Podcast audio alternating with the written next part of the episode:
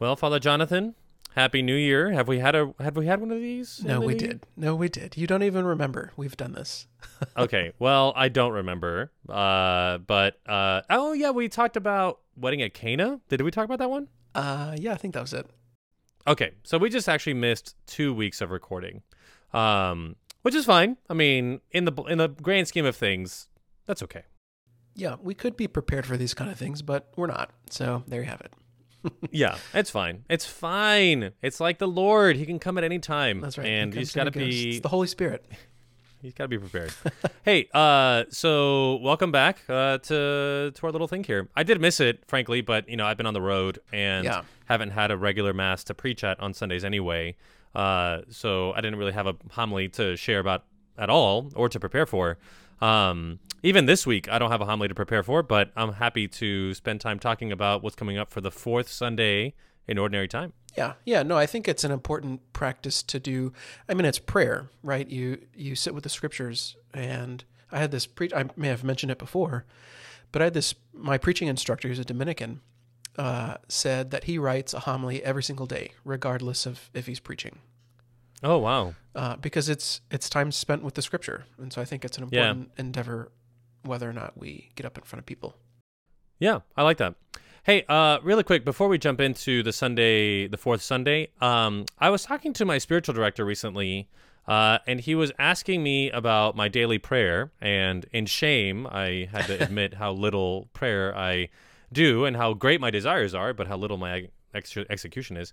Um, and I said, you know, part of the problem in, in priestly life is that so much of my prayer is like work. Like I, I spend a lot of time preparing my homily in prayer, but it doesn't. It's not like personal time with Jesus for the sake of it. It's kind of like to like write a homily, you know, um, which is not not prayer, but it's also a little bit like work. Well, Uh, yeah. I mean, I would push. and- ba- I would push back a little bit on that because it's Sure, not. sure, sure. It's not prayer. You know, we don't. We do, you don't want to fall into that to that um, trap of saying, "Oh, well, my work is my prayer," which is a way of Yeah. saying I don't pray.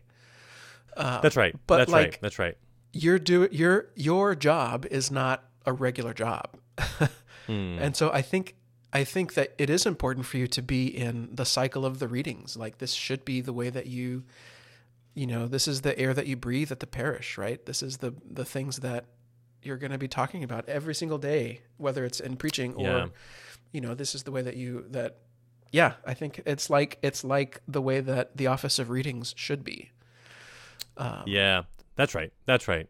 So, what one piece of advice that he gave me, uh, which I think fits well with what you're saying, although now that you're saying it with the daily mass readings, it might not work anymore. But uh, his suggestion, he said that he's seen some priests that are pastors actually spend some daily time praying over the past Sunday's gospel. Um, it's like what they had preached on. So actually spending time with that after the fact, um, because there's no pressure to preach on it again, you know, and so they can just go back to it and sort of do a repetition of what they preached on the previous Sunday. I thought it was kind of an interesting idea. I never really considered doing that. Um, Yeah. but anyway, I like that. You know, and it, it reminds me of that experience that I had when I was visiting you over Christmas. Um, and I think I mentioned to you that when I after I sat down from preaching, uh, I realized how I actually should have ended that homily. yeah, and so like that was an opportunity for me to to sit and to like kind of like what you're saying, go over the graces of of that of those readings again and say, oh well, this is you know here's a better way of looking at that.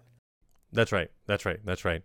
Well, good. Well, hey, let's jump into the fourth Sunday. Um, right off the bat, what do you think? We got Jeremiah. We got Jesus uh, in Nazareth. Uh, what do you What are you thinking? Yeah, you know the thing that struck out struck out the thing that uh, stuck out to me uh, the most was actually this Corinthians reading, which Yeah. is so like overdone. Yep. This is the wedding thing, right? Yep. Yeah, yeah, yeah. Uh, but you know, uh, something in particular stood out to me, and it was the fact that um, that first part, brothers and sisters, strive eagerly for the greatest spiritual gifts. Period. Okay, great. We do that. But I shall show you a still more excellent way.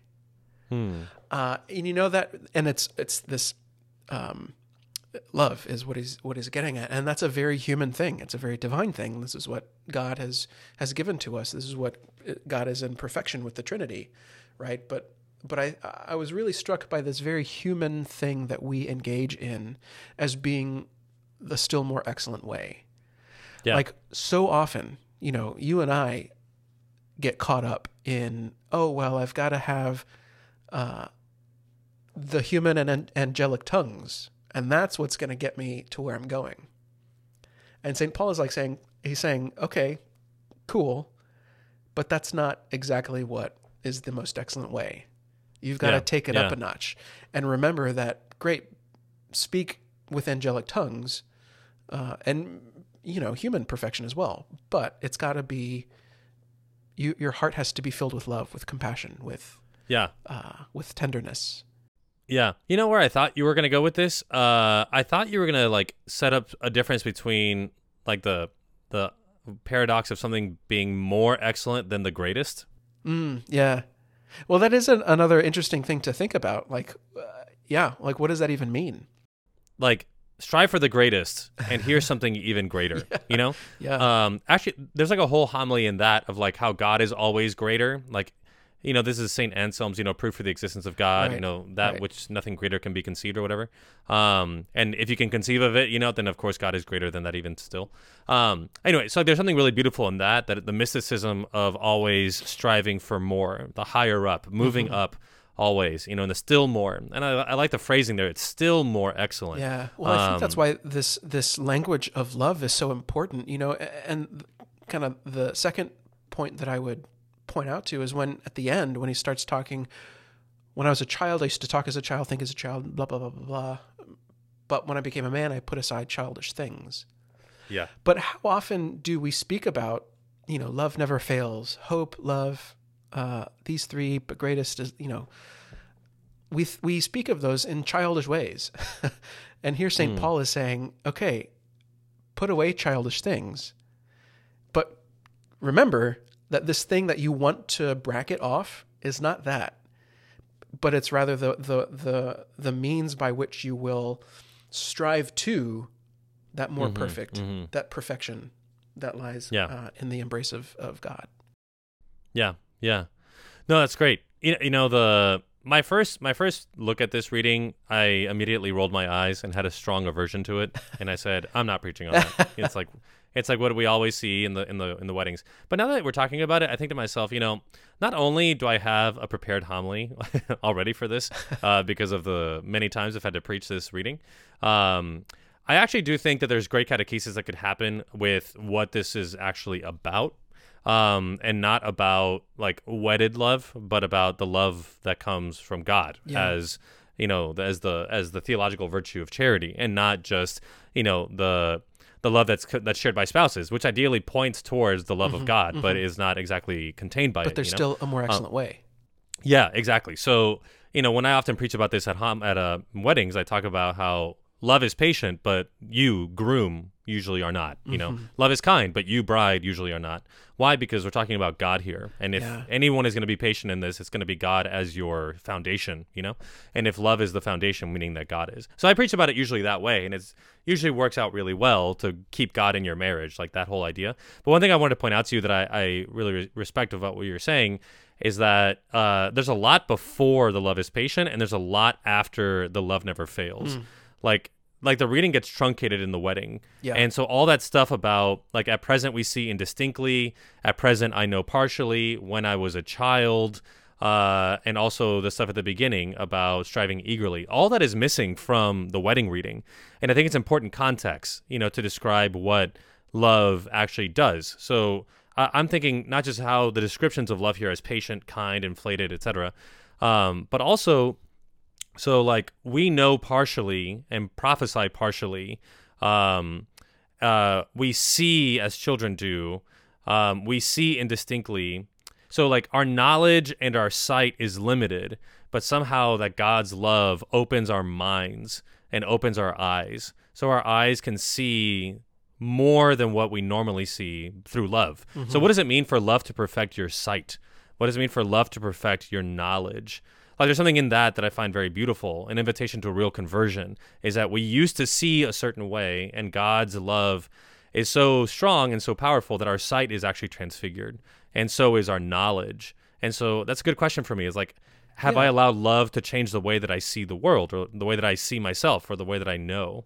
Yeah, I mean, I think I think this this metaphor of the child is is so appropriate in this situation because think of the way that children think, right? Their their immediate surroundings are is the entire world, and is the only thing that matters. And mm-hmm. think about all of the times in you know in in married couples or friendships or whatever it is in all aspects of human life we tend to um, limit those experiences to being, you know, uh, what am I trying to say? We try to put those up as kind of the ultimate end for which we were created, rather Yeah, than yeah. what this reading is calling us to is to recognize that these things, going back to the principle and foundation, all of these things are created to help us towards that end, which for which Mm-hmm. we were created, to praise, reverence, and serve God our Lord. Yeah. Um, Yeah. No, that's so- great. That's great. Um, you know, just a quick pivot uh, based off of that idea. I think that the Alleluia verse for me, uh, unfortunately, is missing from the gospel text. I find that the gospel text starts too late for my taste. So Luke chapter four uh, starts like chapter four, verse twenty-one, where the gospel begins, is at the end of Jesus' is speaking in the synagogue.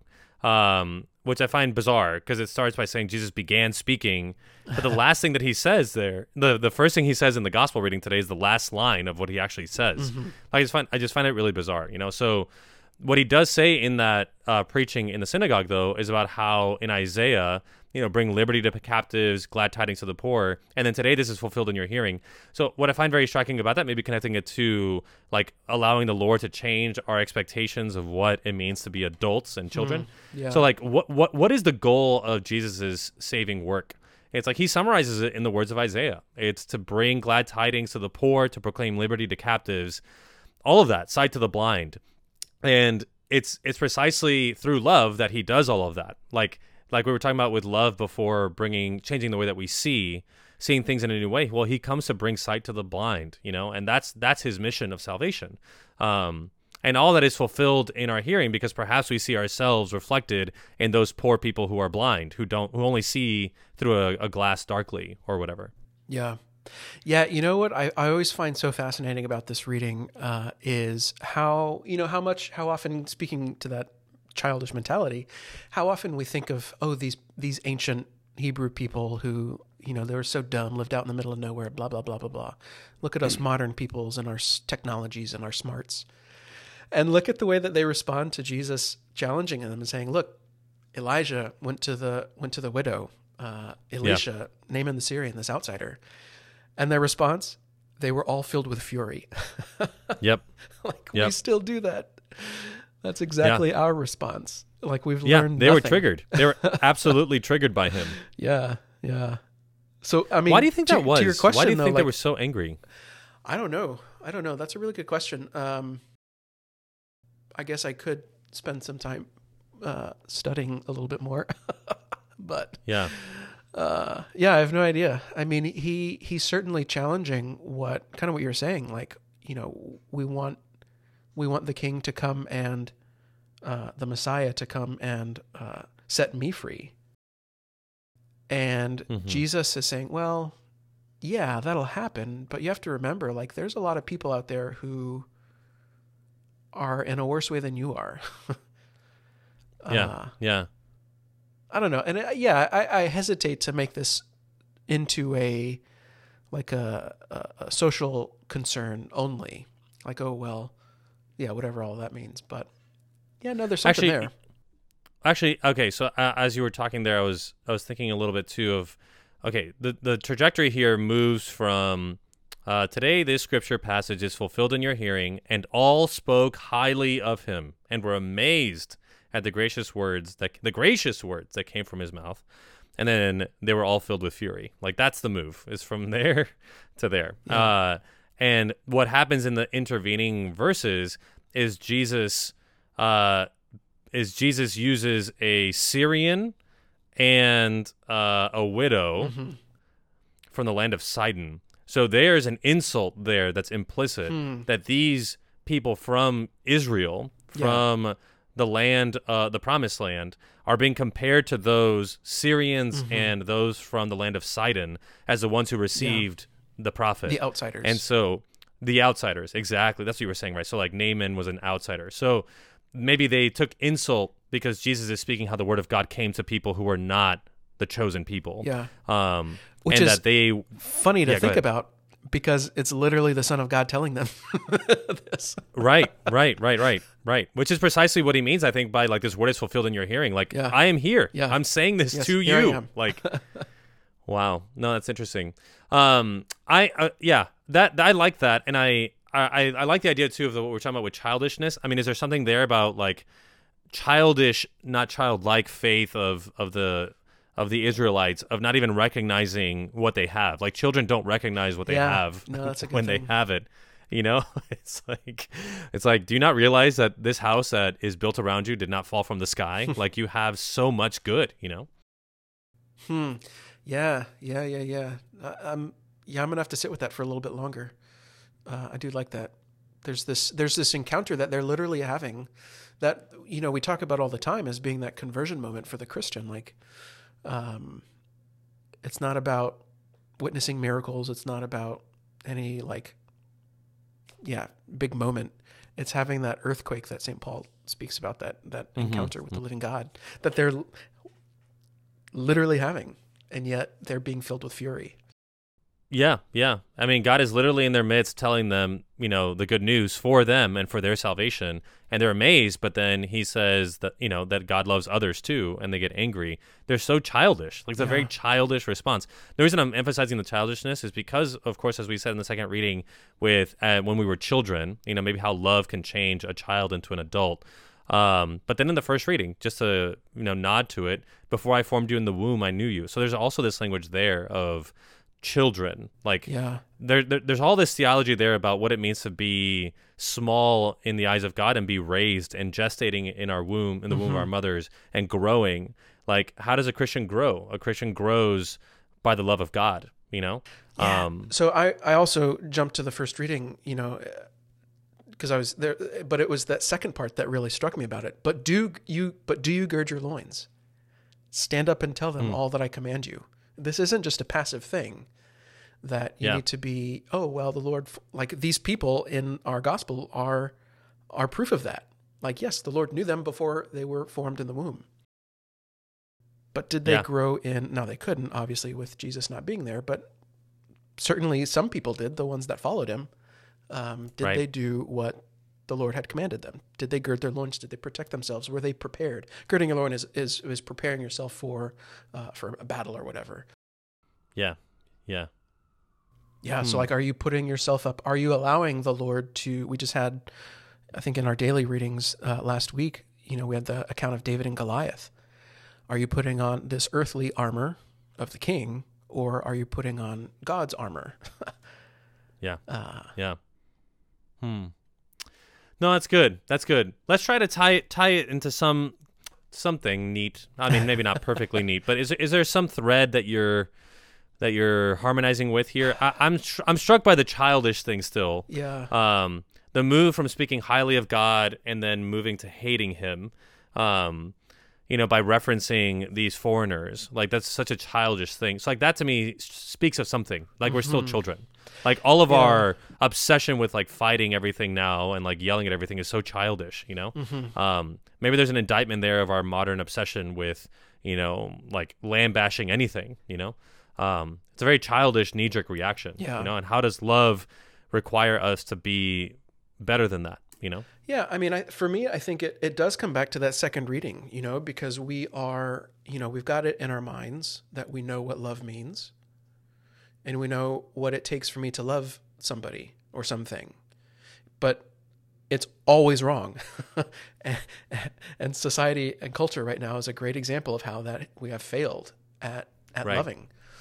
And so I think that there's right. this this this striving again going back to that that first part like okay strive for the greatest spiritual gifts but there's still a more excellent way you're not done you're never going to be done Hmm. um, there's still more that you don't understand there's still more even though the lord formed you in the womb before yeah before all that stuff before you're born i dedicated you gird your Right. loins pull up your big boy pants and do what you need to do. you know? Yeah, yeah, totally, totally. I think No, that's I good. think there I is like that. something there in this in this kind of progression of, you know, and Jesus speaks about this in, in other um, at other points in the Gospels, right? Like, you know the prophets, you know the law, do that. Okay. Exactly. Once you've Yeah. done that, now we can you know we can we can talk and we can move from there. But don't try to jump ahead to the to the more advanced thing before you've got your don't you can't run before you can walk kind of a thing. That's right. That's right. That's right. That's great, man.